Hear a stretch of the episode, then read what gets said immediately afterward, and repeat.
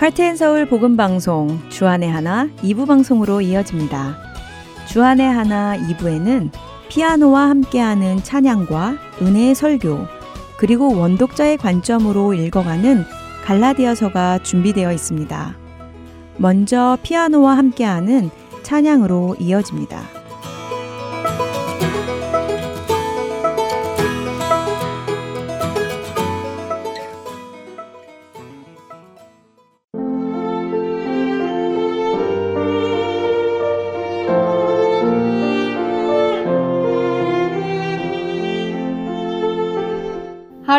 애청자 여러분 안녕하세요. 세계적으로 널리 애창되는 찬양곡들의 역사와 배경 그리고 그 안에서 역사하신 하나님을 알아가는 시간 피아노와 함께하는 찬양을 진행하는 피아니스트 이지영입니다. 오늘 소개해드릴 곡은 세계에서 가장 유명한 찬송 중의 하나라고 할 수 있는 곡입니다. 마틴 루터 킹 목사님이 워싱턴 DC에서 I have a dream 연설을 할 때 불려졌었고 인종차별을 반대하는 남아프리카 공화국 넬슨 만델라가 감옥에서 석방됐을 때도 불려진 나 같은 죄인 살리신 Amazing Grace입니다. 저도 이 곡을 앵콜곡으로 자주 연주하는데 연주 때마다 가슴 뭉클한 그 무엇을 느끼곤 해요. 미국 찬송가 사전에 따르면 이 곡은 240여 년 전 노예 상인이었던 존 뉴턴이 회심 후 자전적 삶을 가사화하여 세상에 소개됐는데요. 이 노래의 작곡가는 이 곡을 편곡한 엑셀이라는 사람으로 알려져 있는데 원곡에 대한 설은 여러 가지가 있습니다.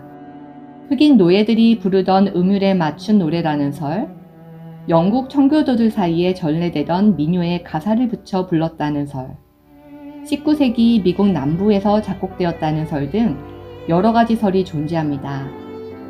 그러기에 우리는 이 노래의 멜로디보다 이 노래를 작사한 존 뉴턴에 대해 나누어 볼 텐데요. 작사가 존 뉴턴은 1725년 영국 런던에서 상선을 타는 로마 카톨릭 교회 신자인 아버지와 개신교 신자인 어머니 사이에서 태어납니다. 모친은 그를 성직자로 키우려 했으나 6살 때 결핵으로 세상을 뜨게 되고 그 다음 해에 아버지는 재혼을 해서 새엄마 손에 자라게 되는데 온갖 핍박으로 인해 존 뉴턴은 비뚤어진 길을 가게 되었다고 하네요. 11살 때부터 아버지의 손에 이끌려 아프리카에서 흑인들을 잡아 노예로 파는 노예 무역을 하게 된 존 뉴턴. 그는 동물 이하의 취급을 받던 노예들을 상대하며 더욱 거칠어지고 타락과 방탕의 길로 빠져듭니다. 훗날 아프리카 노예선의 선장이 된 그는 1748년 거대한 폭풍우를 만나 배가 자초될 큰 위험에 처하게 되는데 그는 그때 모친에 의해 전해 들었던 하나님께 살려달라고 간절히 기도하기 시작했습니다. 이때의 기도가 그가 마음에서 우러나 하나님께 드린 첫 기도였다고 합니다. 배는 기적적으로 폭풍우에서 벗어나 무사히 돌아오게 되었고 그는 남은 인생을 주님께 드리고자 성공의 사제가 됩니다. 일설에 의하면 그는 목회하는 동안 설교할 때 늘 노예선 선장 복장을 입었다고 하는데 과거 자신이 노예를 잡아 팔았던 죄인 중에 죄인임을 잊지 않고 그 죄인을 구원해 주신 하나님의 Amazing Grace, 놀라운 은혜를 늘 생각하기 위해서였다고 합니다. 존 뉴턴은 일생토록 충성을 다해 그리스도의 복음을 사람들에게 전했습니다. 그러나 적지 않은 나이로 그의 기억력은 크게 감퇴되었으며 심지어 설교를 하는 도중에도 자주 자신이 한 말을 잊어버리곤 했습니다. 주변 사람들은 고령에도 불구하고 복음을 전하는 그를 염려하여 목회를 그만하도록 건면했는데 이에 대해 뉴턴은 내가 다른 것은 다 잊어버린다 할지라도 결코 잊어버릴 수 없는 두 가지가 있습니다. 한 가지는 내가 과거에 엄청난 죄인이었다는 것과 또 하나는 그럼에도 불구하고 나의 하나님께서 나를 버리지 아니하시고 궁휼히 여기시고 예수 그리스도를 통하여 나를 구원해 주셨다는 사실입니다.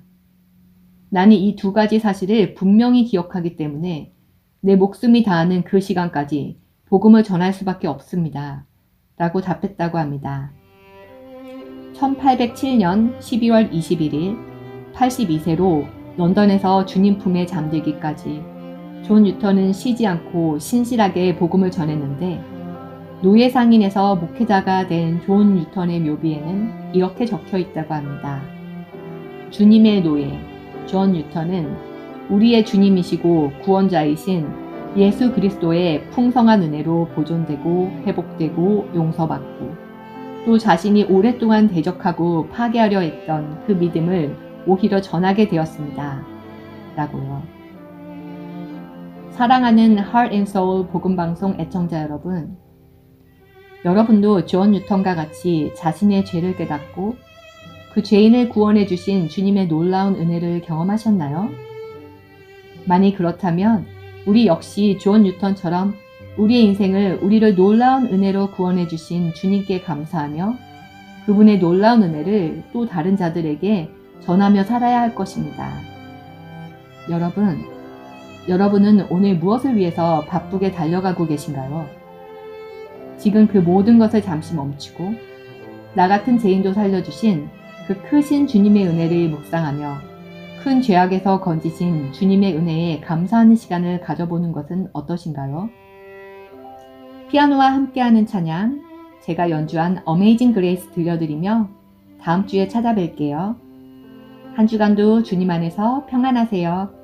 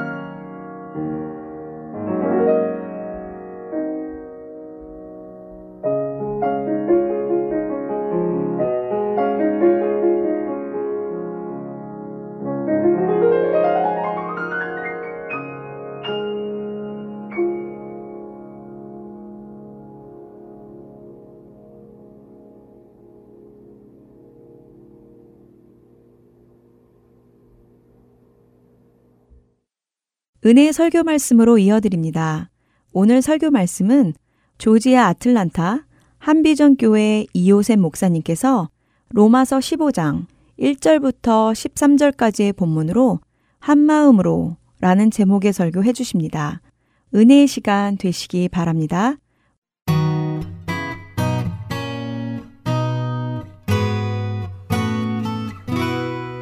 교회가 하나 돼야 되는 것에 대해서 사도 바울은 전하고 있습니다. 그래서 본문 15장 6절에서는 한 마음과 한 입으로 하나님 곧 우리 주 예수 그리스도의 아버지께 영광을 돌리게 하려 하노라. 이게 사도 바울이 하시고 싶은 말씀에 오늘 본문의 1절에서 13절 속에서 핵심입니다. 핵심이고요. 어쩌면 로마서 전체의 사도 바울이 전하고 싶었던 메시지의 핵심이기도 합니다. 물론 복음이 핵심입니다만은 복음을 전하게 된 요인과 이유의 가장 큰 게 뭐냐면 로마 교회가 이런 갈등이 있었다는 것입니다. 갈등 구조 속에 있었고요. 그래서 설명드린 대로 로마 교회는 사도 바울이 가본 적이 없지만 들음으로 아는 것이 뭐냐면 갈등이 있는데 가장 심각한 갈등이 뭐냐 우선은 유대인과 이방인 사이의 갈등입니다. 다르죠? 성장 배경도 틀리고 언어도 틀리고 문화도 틀리고 다 다릅니다. 다를 수밖에 없습니다. 갈등이 생길 수밖에 없고요. 그런 과정에 그것뿐만 아니라 신앙적 갈등이 있었습니다. 한 그룹의 사람들은 신전에서 바쳐졌던 우상의 고기는 먹어서는 안 된다. 그래서 그걸 못 먹는 사람들이 있고 무슨 얘기냐? 예수 그리스도로 말미암아 모든 게 거룩하고 깨끗해졌고 사도 베드로에게 그런 환상을 보여서 사도 베드로에게 그것도 보여줬었기 때문에 먹어도 된다. 우리 자유하다. 먹는 사람들이 있고요. 먹는 것 가지고 갈등이 엄청 심했던 것 같습니다. 결국은 서로 믿음이 있다 없다 하는 다툼으로까지 발전했고요. 교회가 하나 되는데 어려움을 겪하는 문제가 있었다 하는 것 알 수 있습니다. 그 중에는 채식주의자도 있었던 것 같고요. 육식을 먹는 사람도 있고 그래서 어, 교회 안에 이런 갈등 속에서 살아가고 있는 모습을 들었다 하는 것입니다. 그리고 알고 있었다. 그래서 로마로 편지를 보낸 가장 큰 이유 중에 하나는 그것을 다스리기 위해서 보낸 것을 알 수 있습니다. 사도 바울이 교회 갈등이 있을 때마다 해법이 있습니다. 그 해법이 뭐냐면요. 예수 그리스도의 복음을 전하는 것입니다. 예수 그리스도의 복음을 전해서 그리스도 안에서 하나가 되게 하는 것입니다. 로마 교회도 그렇고 고린도 교회도 그렇고 말씀 속에서 우리 있는 건 이제부터 내가 여러분에게 복음을 다시 전해야 하리라 하면서 복음을 전하는 이유가 그렇습니다. 오늘 로마서도 마찬가지입니다. 1장에 보면 내가 너희에게 복음을 다시 전해야 하리라 하면서 복음을 전하는데요. 그 이유가 드러나는 게 2장부터 바로 드러납니다. 로마서 2장에서는요. 사도 바울이 특별히 유대인들을 향해서 우선 지적을 합니다.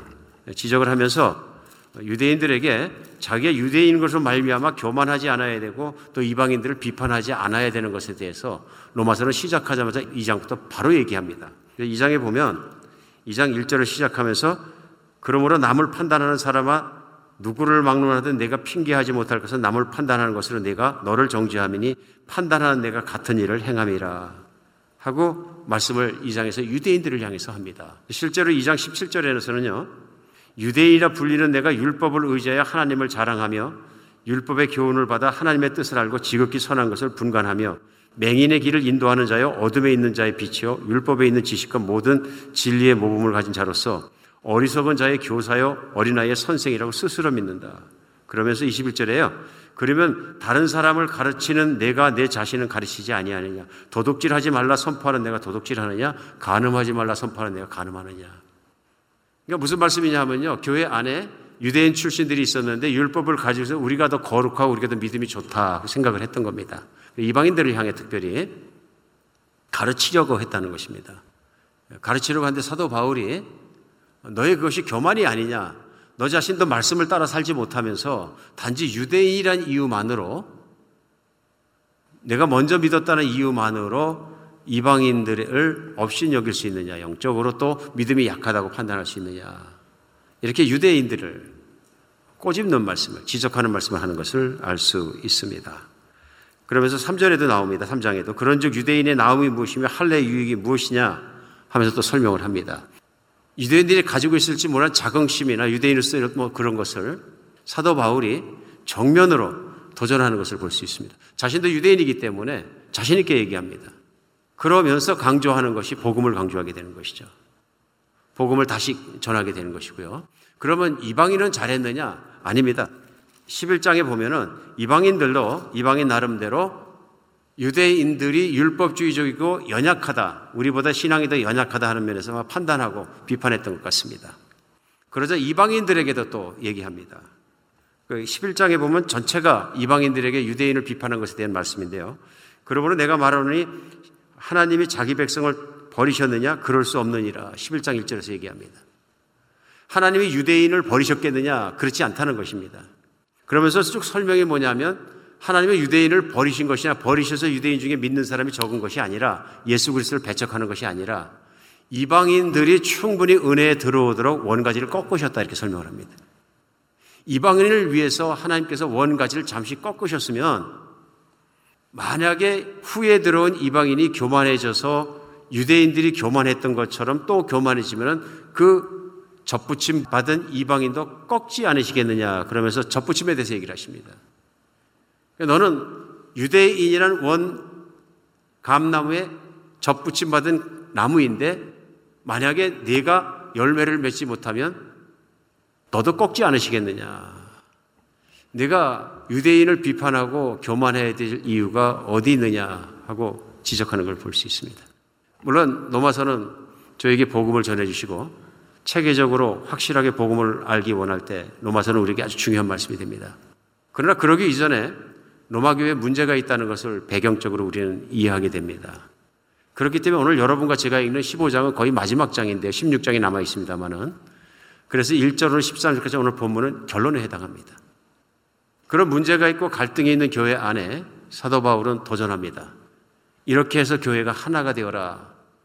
되어야 한다. 오늘 도전하는 것을 볼 수 있습니다. 오늘 말씀이 저에게도 중요한 말씀이 되는 건 왜냐하면 현대교회 안에도 갈등이 많습니다. 그러다 보니까 교회가 하나야 되어야 됩니다 하는 말씀이 전해지면은 그런 생각할 수도 있습니다. 교회가 왜 꼭 하나가 되어야 되나? 그리고 또 교회가 하나가 되는 게 내 신앙생활하고 무슨 관계가 있나? 그냥 내가 신앙생활 열심히 하고 열심히 다니면 되지. 교회가 하나가 돼서 꼭 되기 위해서 노력하고 힘써야 되나?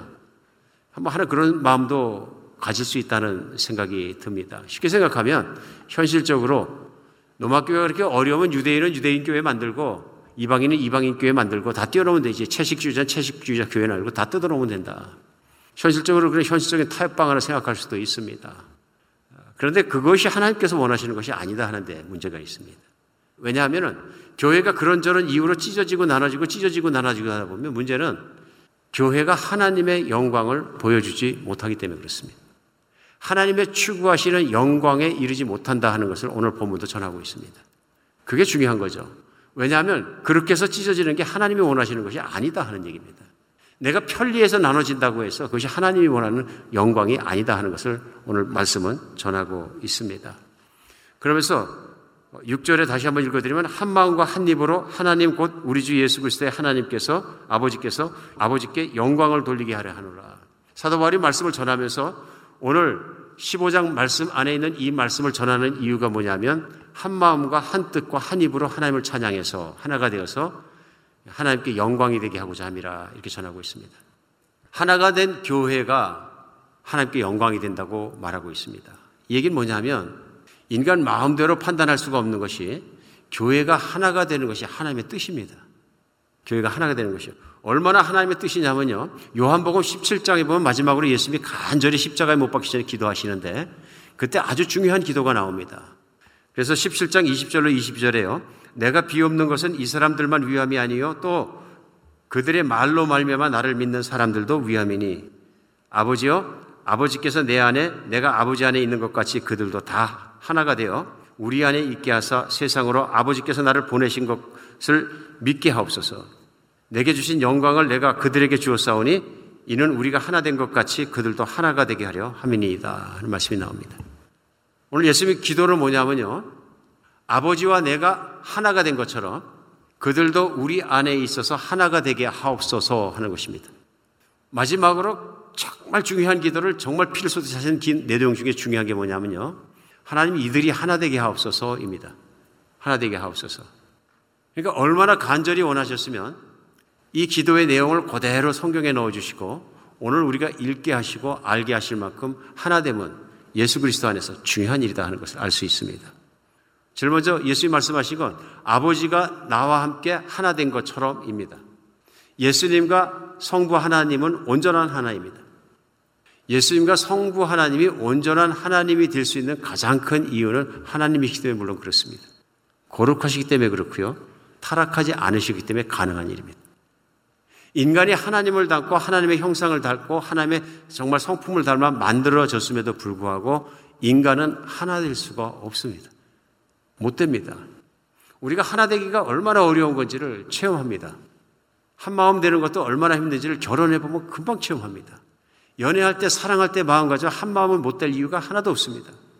사랑하기 때문에 모든 것 다 주고 모든 것 다 사랑했기 때문에 섬겨주고 할 마음이 있는데 조금 살다 보면은 부딪히는 거 금방 경험합니다. 현실이거든요. 그러니까 평생을 살아 둘이 하나 되는 게 얼마나 힘듭니까? 뭐 결혼 생활 한 제일 오되면 얼마 되셨을까요? 60년 되셨을까요? 60년 되신 부부가 하나 되는 것이 쉽습니까? 하고 여쭤볼 수 있어요. 어렵습니다.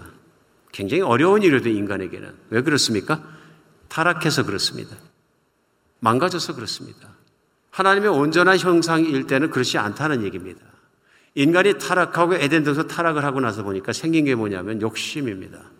욕심이 들어왔고요. 죄가 들어오고요. 교만이 들어오고요. 음란함이 들어오고요. 탐욕이 들어온 것입니다. 이 모든 그 타락한 모습이 극다화되는 삶의 모습이 뭐냐면 개인주의입니다. 나만 생각하는 거예요. 철저하게 이기적입니다. 철저하게 이기적일 때 못하는 게 뭐예요? 하나됨을 못하고요. 철저하게 이기적일 때 나타나는 게 뭐냐면요. 갈등과 싸움과 대립입니다. 그렇기 때문에 아무리 하나를 만들라 그래도 갈등이 생기는 구조는 어쩔 수 없습니다. 그렇죠? 근데 갈등이 생기지 않는 것을 위해서 할 수 있는 길이 하나밖에 없는 거죠. 인간을 그런 타락으로부터 구원해 주시는. 예수님이 십자가에 못 박히셔 피 흘리시고 창 찔리시고 숨을 멈추기까지 고통을 당하시고 돌아가신 가장 큰 이유는 그 인간이 타락했는 타락을 다스려 주시고 인간을 죄인의 그 모든 것으로부터 의인의 길로 돌려 주시기 위해서 새로운 창조인 거죠. 예수님을 믿는 사람마다 예수님과 함께 십자가에 못 박혀 죽고 새로운 사람으로 태어날 때 예수님이 주님이 되시기 때문에 예수님이 그러신 것처럼 나도 그런 삶을 살 수 있다는 것입니다. 오늘 그렇기 때문에 복음을 전해야 되는 것이 그 복음을 전하고 적용이 모시면 오늘 적용하면서 이러므로 교회는 다른 데는 몰라도 교회는 하나가 될 수 있다는 말씀을 전하면서 이렇게 하나 되어라 해서 이제 믿음이 강한 사람부터 시작해서 나옵니다. 첫 절에요. 믿음이 강한 우리는 마땅히 믿음이 약한 자의 약점을 담당하고 자기를 기쁘게 하지 아니할 것이라. 어떻게 하면은 교회가 하나가 되느냐? 첫 번째, 믿음이 강한 사람은 약한 사람의 연약한 점을 받고 담당해라, 섬겨라 하는 말씀이 나옵니다. 교회 안에 살아가면서 믿음이 강하다는 거, 믿음이 깊다는 얘기는 뭐냐면요. 하나님을 향한 물은 믿음이 깊은 것이죠. 하나님 말씀을 더 잘 깨달았고, 하나님의 마음을 더 잘 이해했고, 이제는 하나님의 뜻대로 살아갈 수 있을 만큼 믿음이 되었다는 것을 의미합니다. 그러면 믿음이 강한 자가 할 일이 무엇이냐면은 믿음이 연약한 자를 사랑하고 섬겨야 될 일이 아니냐 하는 것입니다. 왜 그러느냐면 2절부터 계속되는 말씀은요. 우리 각 사람이 이웃을 기쁘게 하되 선을 이루고 덕을 세우도록 할지니라. 그리스도께서도 자기를 기쁘게 하지 아니하셨나니 기록된 바 주를 비방하는 자들의 비방이 내게 미쳤나이다 함과 같으니라. 우리 각 사람이 이웃을 기쁘게 하고 선을 이루라. 다시 한번 말씀하는 겁니다. 우리 나 자신을 위해서 무엇을 한 걸 덕이라고 얘기하지 않습니다. 맞습니까? 예, 사람이 아무리 큰 일을 했어도 자기 자신을 위해서 한 건 그 덕이 아닙니다. 덕은 다른 사람을 위해 섬기는 것입니다. 근데 우리가 나눈 것처럼 사람이 덕을 세우지 못하는 이유는 오늘 정확하게 나옵니다. 믿음이 없어서 믿음이 적기 때문에 덕을 세우고 살지 못한다 하는 얘기입니다. 그러면 교회 안에서 믿음이 큰 사람이 믿음이 작은 사람을 섬기는 게 당연하다는 얘기입니다. 믿음이 크다고 생각하는 유대인들이 믿음이 작다고 생각하는 이방인들을 비난할 일이 아니다 하는 것입니다. 믿음이 크다고 생각하는 이방인이 믿음이 작아 보이는 유대인들, 율법 지키려고 절절매는 유대인들을 비난할 일이 아니다 하는 것입니다.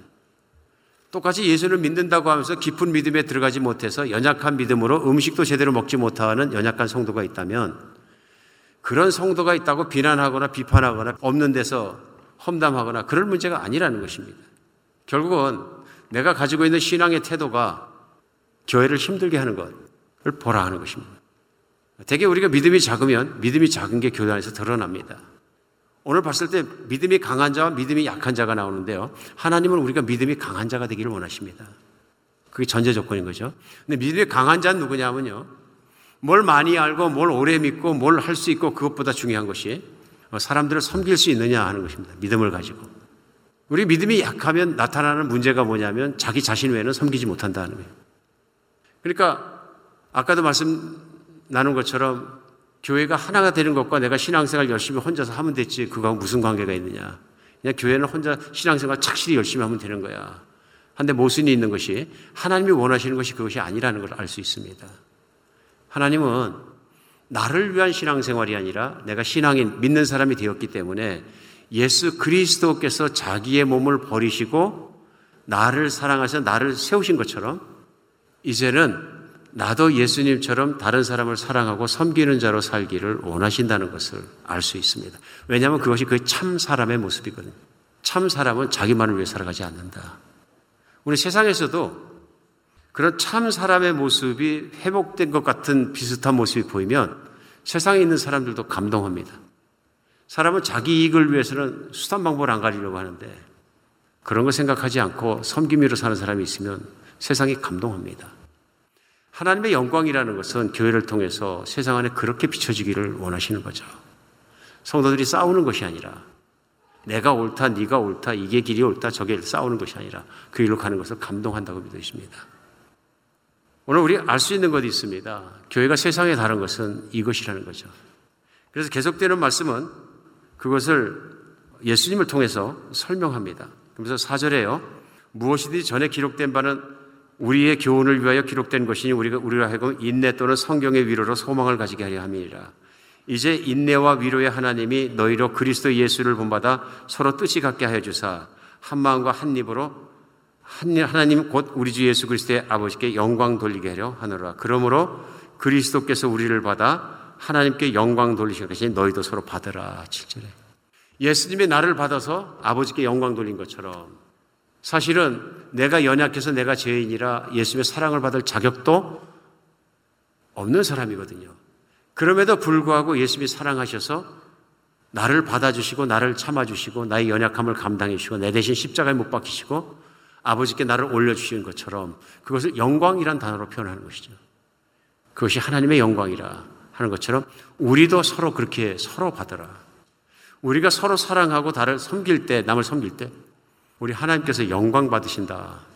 그러면서 오늘 8절 이하에 쭉 나오는 말씀도 그런 말씀입니다. 8절은 내가 말하노니 그리스도께서 하나님의 진실하심을 위하여 할례 추종자가 되셨으니 이는 조상들에게 주신 약속을 견고하게 하시고 구약 성경 말씀하시는 거죠. 예수님이 이 땅에 오셔서 유대인이 되시고 유대인처럼 되신 것은 유대인들을 섬기신 것이 아니냐 이런 얘기입니다. 잘나서 섬겼겠느냐? 유대인이 아니고 하나님의 사랑으로 유대인을 섬겨 주셨다. 반대로 이방인을 섬겨주신 것을 또 얘기합니다. 9절부터 아래까지는 그건데요. 이방인들도 그의 국률하심으로 말미암아 하나님께 영광을 돌리게 하려 하심이라 하면서 기록된 바 그러므로 내가 열방 중에서 주께 감사하고 주의 이름을 찬송하리로다 하는 내용이 나옵니다. 이방인이든 유대인이든 예수님이 그래서 섬겨주신 것을 알지 못하느냐 예수님을 닮은 모습은 뭐냐면 성도가 서로 섬기는 것이다. 교회 안에 믿음이 크다, 믿음이 깊다 하는 것은 다른 것으로 판명되는 것이 아니라 주님께 감사함과 은혜로 말미암아 연약한 성도들과 다른 성도들도 섬길 수 있을 때 드러나는 것입니다. 오늘 여러분과 저도 그것이 되었으면 좋겠습니다. 그러니까 로마 교회만 그런 게 아니라 고린도 교회는 더 큰 일들이 더 많은 일들이 일어납니다. 은사 갖고 싸우는 것. 내가 방언 더 잘한다, 예언 더 잘한다. 내가 치유의 은사가 있다. 나는 아볼로파다, 나는 바울파다, 나는 그리스도파다. 사도 바울이 얘기합니다. 믿음이 연약해서 그렇다. 믿음이 연약한 자들, 애기들이다, 믿음이. 그러니까 복음을 전할 수밖에 없지 않느냐 얘기합니다. 믿음은 강한 자들은 그렇게 해서는 안 된다. 오늘 말씀 가운데 우리 다시 한번 생각할 수 있습니다. 하나님은 우리가 믿음이 강한 자가 되기를 원하십니다. 교회에서 그런 사람이 되었으면 좋겠습니다. 오늘 믿음이 강한 자가 되기 위해서 꼭 필요한 것이 있습니다. 그것이 뭐냐면 말씀을 떠나서는 안 됩니다. 오늘 말씀 가운데 사절에요. 무엇이든지 전에 기록된 바는 우리의 교훈을 위하여 기록된 것이니 우리로 하여금 인내로 또는 성경의 위로 소망을 가지게 하려 함이라 말씀하십니다. 우리 사람을 섬길 때 꼭 필요한 것이 있습니다. 그것이 뭐냐면 인내입니다. 참는 겁니다. 여러분, 내가 마음을 세웠어요. 예수님이 나를 섬겨주신 것처럼 나도 가족을 섬겨야 되겠다. 나도 내 남편을 섬겨야 되겠다. 내 남편이 믿음이 나보다 부족한 것 같다, 아무래도.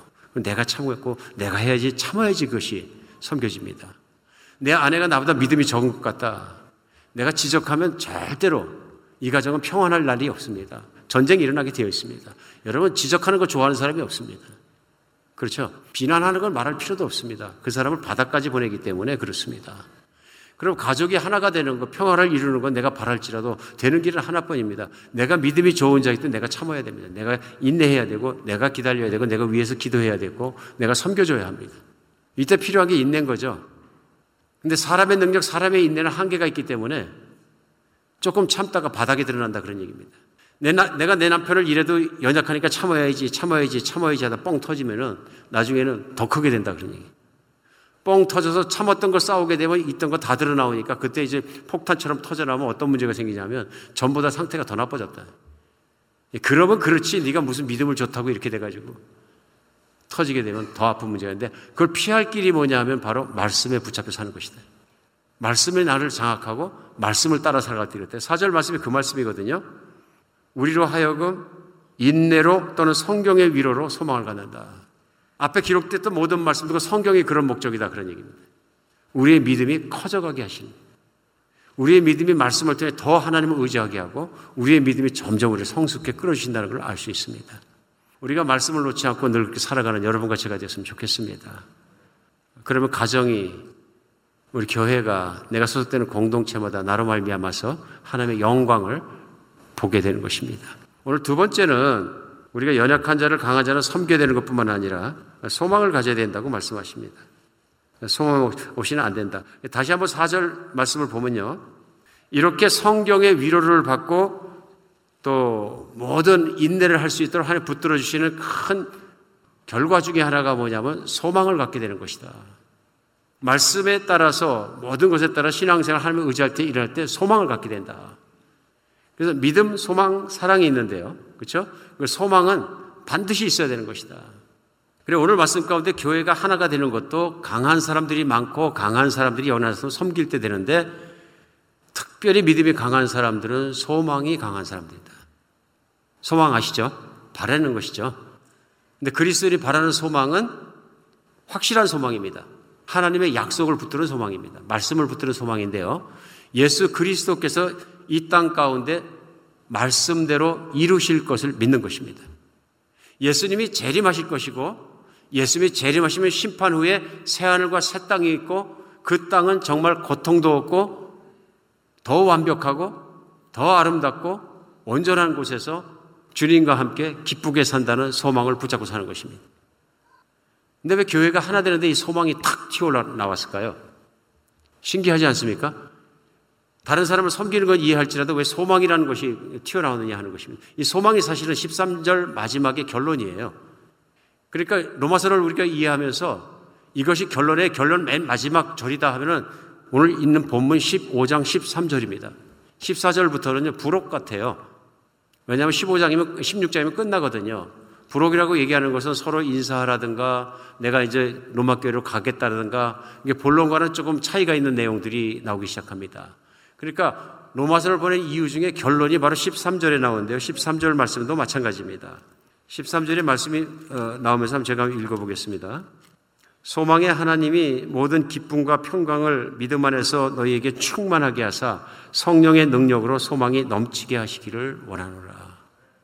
그렇지 소망이 넘치게 하시기. 근데 여기서 알 수 있는 것 있죠? 소망은 성령님이 주시는 거예요. 소망의 믿음, 소망을 갖는 것, 믿음이 커졌을 때 갖는 소망은 하나님이 주시는 건데 큰 선물이라는 걸 알 수 있습니다. 성령이 충만케 하셨을 때 성령의 능력으로 소망이 넘치게 해주신다 하거든요. 그러니까 믿음이 크다, 믿음이 강하다는 얘기는 이 소망이 강하다는 얘기입니다. 이걸 우리가 알 수 있는 것이 왜 더 그러냐면요. 내가 믿음이 크다 그러면서 교회 생활 열심히 하고 섬김도 열심히 하는데 평생의 꿈이 하나밖에 없어요. 세상에서 내가 최고 부자가 되는 거. 그러니까 내 삶은 항상 어디로 뛰어가요? 세상의 최고 부자가 되는 걸 위해서 24시간 뛰어가고 있습니다. 믿음이 큰 게 아니라는 얘기입니다. 보이십니까?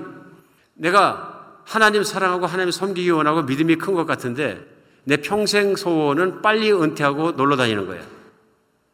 그럼 이 소망이 다 어디 있는 겁니까? 이 세상에 있는 거예요.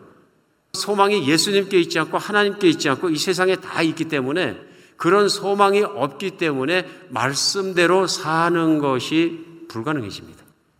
내가 믿음이 큰 것처럼 보이지만 사람을 진심으로 사랑하고 인내하며 끝까지 그렇게 인내하면서 섬기고 사랑하며 살아가는 것이 불가능하다는 얘기입니다. 안 된다는 얘기입니다. 우리가 참 소망이 들어왔을 때 그것이 가능해진다. 그럴 수밖에 없죠. 쉽게 생각하면은 많은 오늘날 부자가 있습니다. 부자가 혹시 자식이 있으면 돌아가실 때 임종 직전에 유언을 하면서 너희들은 부자가 되어라. 뭐 이렇게 유언을 남기실 분이 얼마나 될까 생각해 봅니다. 많지 않으라고 생각합니다. 대개는 어떻게 유언할까요? 저는 그렇게 생각합니다. 형제 간에 싸우지 말고 화목하게 잘 살아라. 많이 그렇지 않을까요?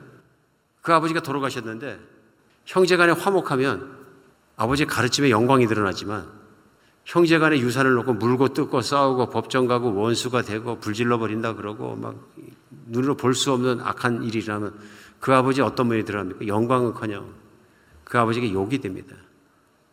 오늘 알 수 있는 거죠. 자식들이 무엇을 추구했느냐 거기에 따라서 무슨 일이 일어나냐 분명히 보입니다. 하나님은 세상에 있는 소망이 아니라 우리 예수님을 바라는 소망을 갖고 살기를 원합니다. 한번 생각해 보죠. 예수님이 오늘 오후 4시에 오십니다. 제가 그랬다는 얘기가 아니고요. 예를 들면 오늘 오후 4시에 오십니다. 그럼 오늘 하시는 일을 계속 하시겠습니까? 아니면 오늘까지 추구했던 일을 계속 추구하시겠습니까? 아니란 얘기죠. 혹시 예수님이 오늘 오후 4시에 오시면 내가 그렇게 갖고 싶고 추구하고 누리고 싶었던 그것이 나띵이 되진 않습니까? 의미를 잃어버리진 않습니까? 오늘 그것이 우리 인생에서 소망을 가졌을 때와 소망을 갖지 않을 때 차이점이 있다고 생각합니다. 내가 무엇에 소망을 두고 있느냐? 우리 하나님 은혜 중에 은혜 믿음이 커졌다, 강해졌다는 얘기는 뭐냐면요. 그 예수님께 소망을 두고 예수님이 재림하시고 주 함께 살아가는 그 소망 가운데 사는 것을 의미합니다. 예수님도 제자들에게 당부하신 게 너희가 깨어 있어라 그러셨어요. 마태복음 24장에서는 우리 이 땅을 한번 하나님의 심판을 겪었어요. 그게 홍수의 심판이거든요. 온 지구가. 그때 예수님 전하신 말씀은 그 말씀입니다. 그때 정말 노아의 방주의 문이 닫히는 그 순간까지 세상 사람들은 세상에 살아가는 모습이 시집가고 장가가고 그렇죠? 먹고 마시고 즐기고 살더니 일상이에요. 인생의 목표가 그런 거죠. 믿음이 좋다는 것은 하나님을 기대하는 것입니다. 하나님 오시는 것과 모든 것을 주실 것을 기대하고 그 땅을 바라보며 살아가는 것입니다. 시각을 거기 맞추고 현실을 보면 현실이 보입니다. 내 삶을 얼마나 무의미한 삶을 사는지도 보일 수 있습니다. 물론 내가 돈 빨리 벌어서 빨리 은퇴하고 매일 놀러 다니는 건 좋은 일이지만 또 그래서 나를 즐겁게 할 수도 있지만 그것이 과연 하나님의 영광을 위해서는 얼마나 쓰임 받겠냐 하는 건 다른 얘기입니다. 오늘 인생을 살아가면서 우리 주님께 초점을 맞추고 우리가 소망을 갖게 됐을 때, 내 소망 속에 살아갈 때, 우리 주님이 원하는 그런 삶을 살아갈 수 있습니다. 왜냐하면 우리가 영원한 소명을 바로 품지 못할 때 얼마나 허망합니까? 허망하죠. 인생도 즐기는 것도 이게 강도가 처음에는 좋았다가 시간이 지나가면 아무것도 아닌 게 되지 않습니까? 허망한 거죠. 많이 이제 돈을 버신 분들이 그 말씀 하시더라고요. 돈을 많이 버니까 나중에는 뭐 별로 감각이 안 들어온다. 얼마를 버는지 숫자가 별로 관심도 없고 감각이 없다. 물론 돈이 없는 분들은 이제 생각하면 아이고 그러라도 빨리 돈 벌었으면 좋겠어요. 하지만 우리가 의미를 찾을 때 그렇다는 얘기입니다. 숫자가 감각이 없어지는 것처럼 종국에서는 그걸로 말미암아 어떤 의미도 찾지 못한다. 그러나 하나님 안에서 진정한 소명을 갖게 될 때 하나님의 영광을 이루는 삶을 살 수 있습니다. 우리가 연약한 자를 섬길 수 있고 하나님께 소망을 가지고 삶으로 말미암아 진실로 그렇게 하나님의 영광이 되는 삶을 살 수 있는 여러분과 제가 되었으면 좋겠습니다.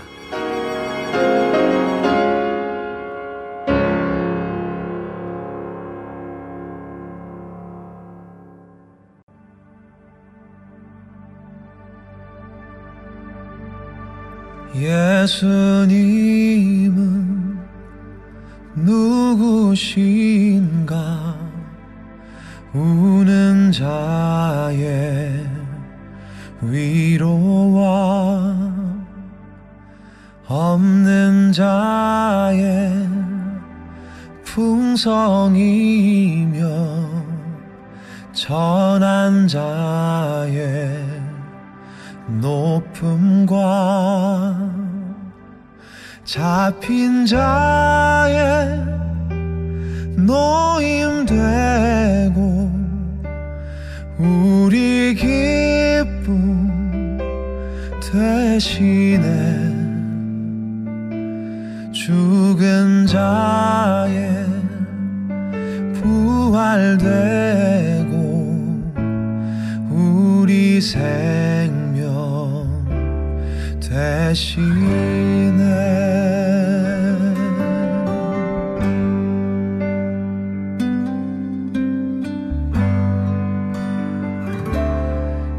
예수님은 누구신가? 약한 자의 강함과 눈먼 자의 빛이시며 병든 자의 고침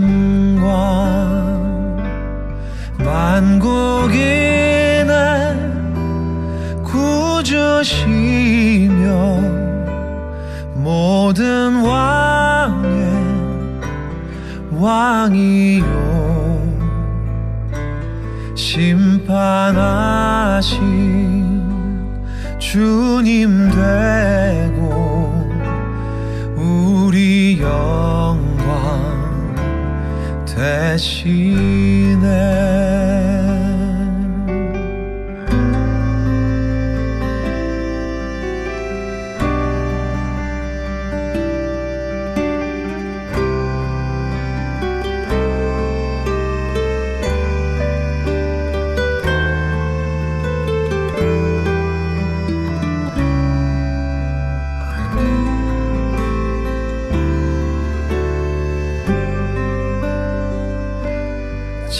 잡힌 자의 노임 되고 우리 기쁨 대신에 죽은 자의 부활되고 우리 생명 대신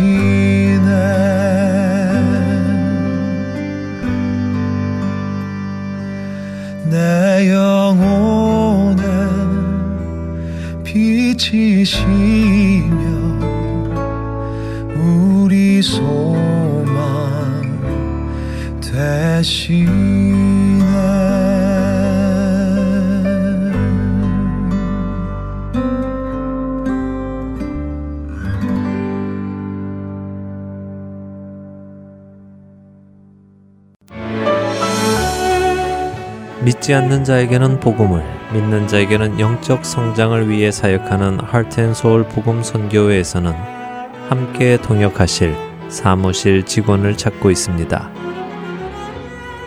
예수 그리스도의 복음을 전하는 이 일에 파트타임 혹은 풀타임으로 함께 동역하실 분들은 선교회 전화번호 602-866-8999로 연락 주시기 바랍니다.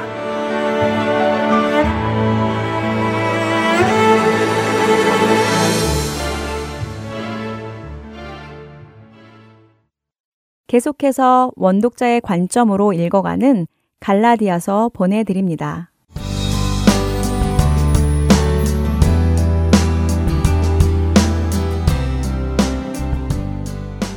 하렌 서울 복음 방송 청취자 여러분 안녕하세요.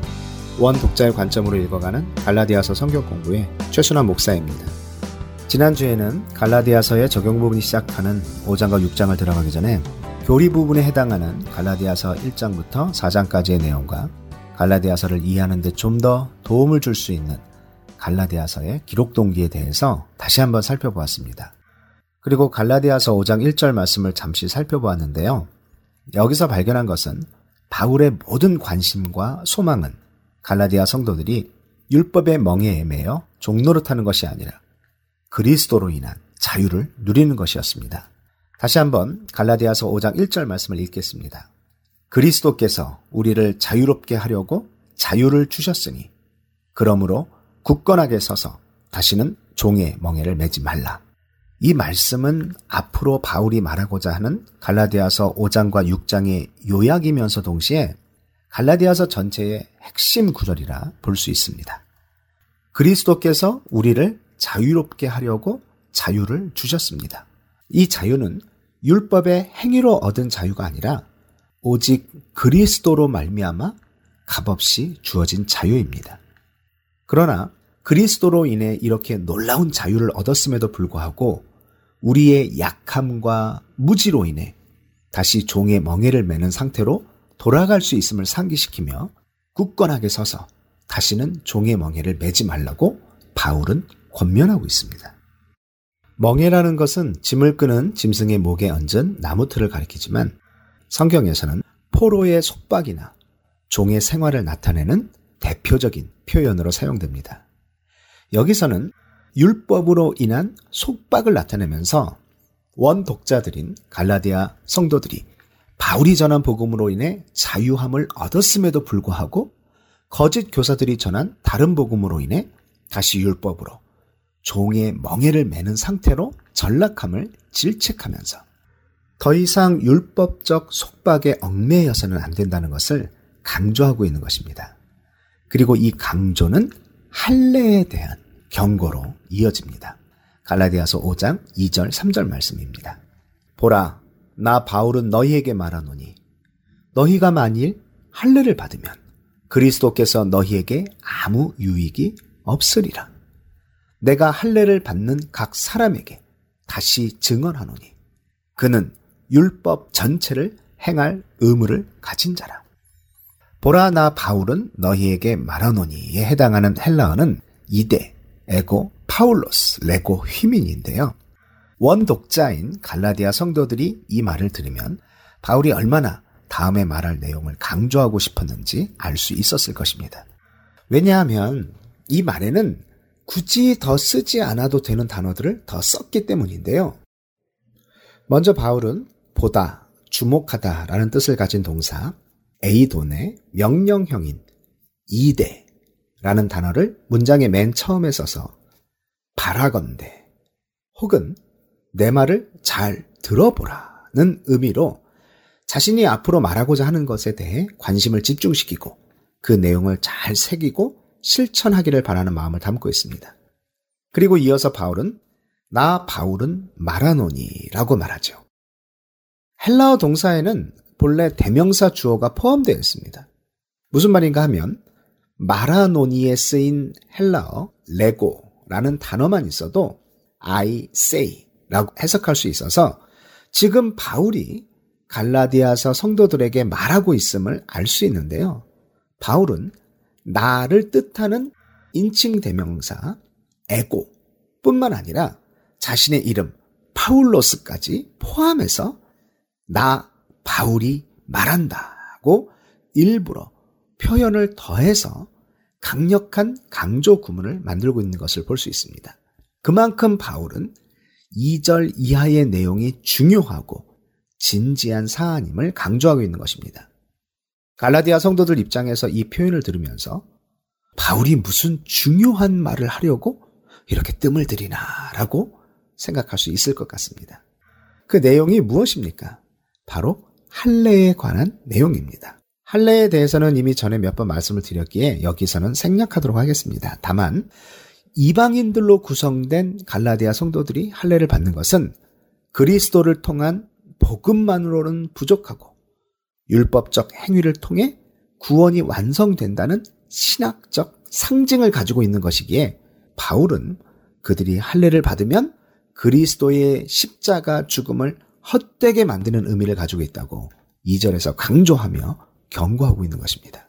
그리고 바울은 계속해서 3절에서 할례는 율법 중의 하나로서 할례를 받는 사람은 그것만 지키고 다른 것을 지키지 않아도 되는 것이 아니라 할례를 받는 사람은 율법의 모든 조항을 다 지켜 행할 의무가 있는 사람이라고 말합니다. 아마도 당시 할례를 받은 사람 중에서 율법의 일부 조항에만 열심을 내고 다른 계명에는 소홀히 하는 경우가 있었던 것 같습니다.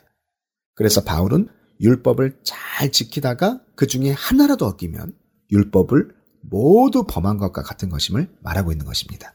야고보 사도도 누구든지 온 율법을 지키다가 그 하나를 범하면 모두 범한 자가 되나니라고 야고보서 2장 10절에서 말하고 있습니다.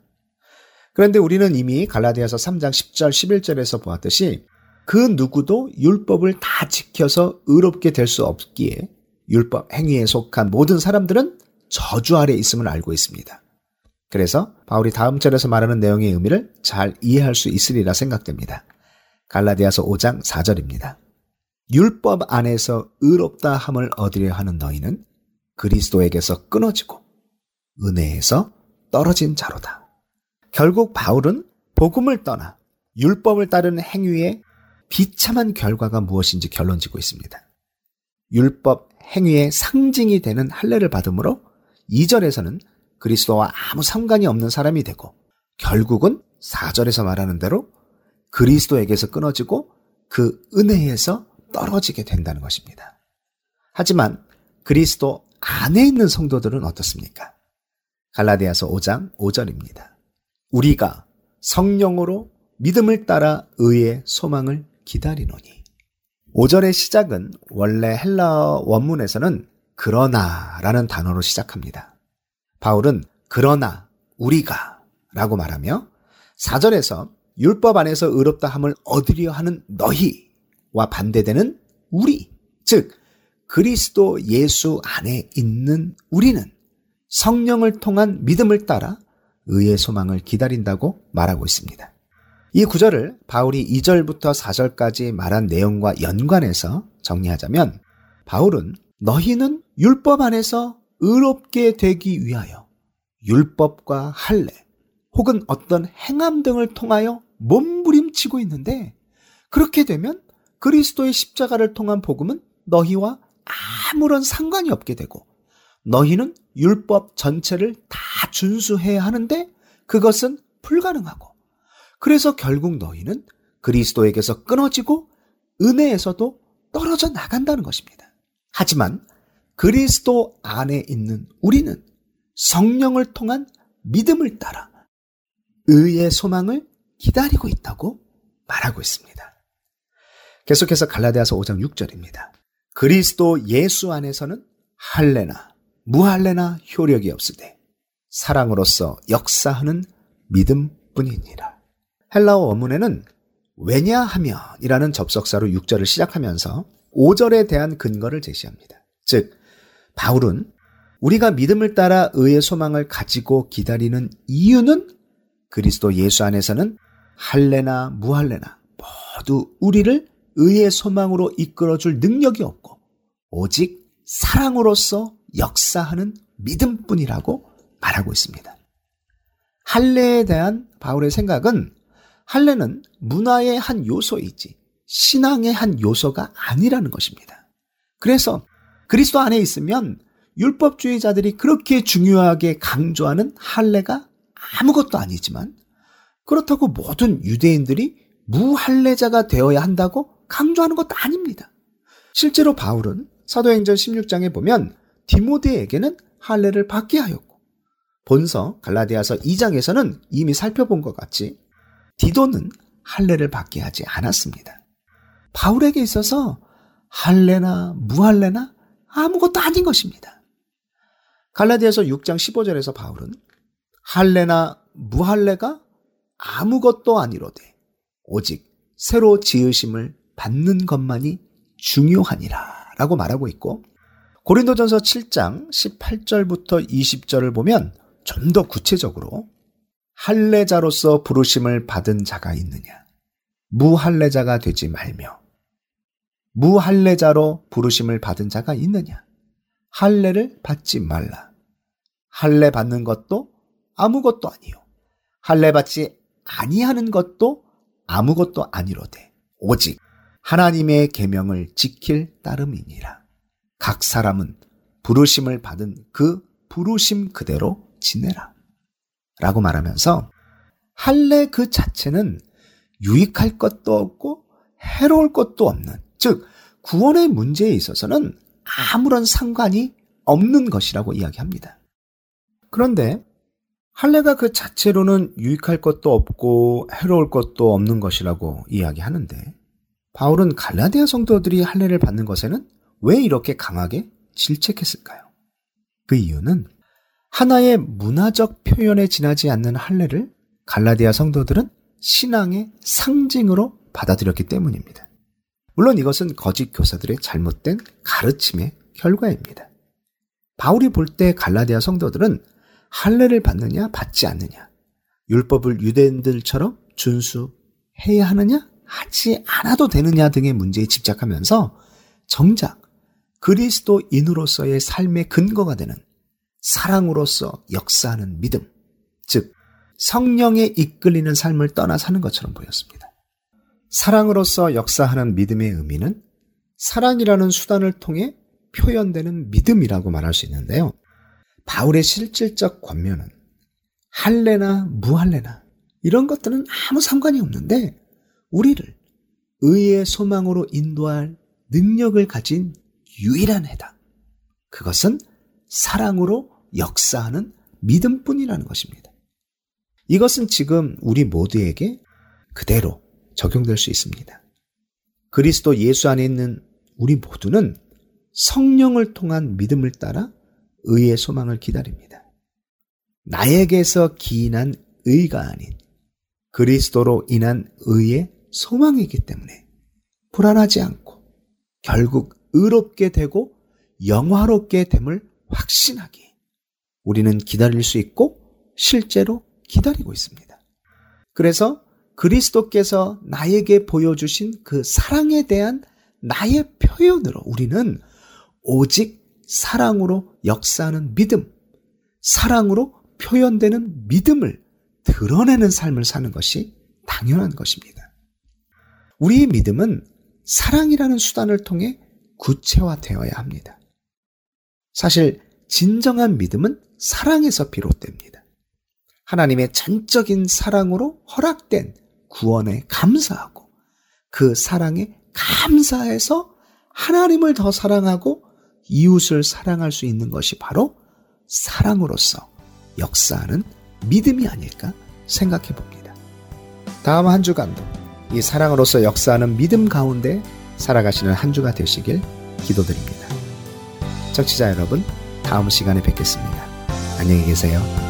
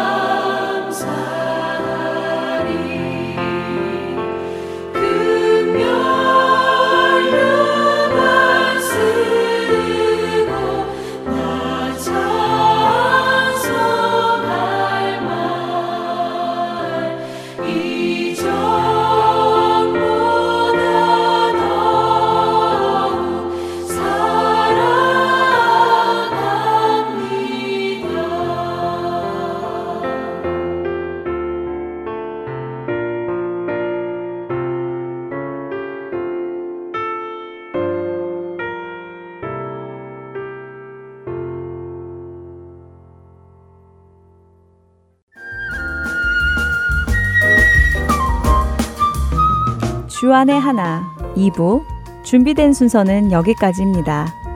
함께 해주신 여러분께 감사드립니다. 다음 시간에 뵙겠습니다. 안녕히 계십시오.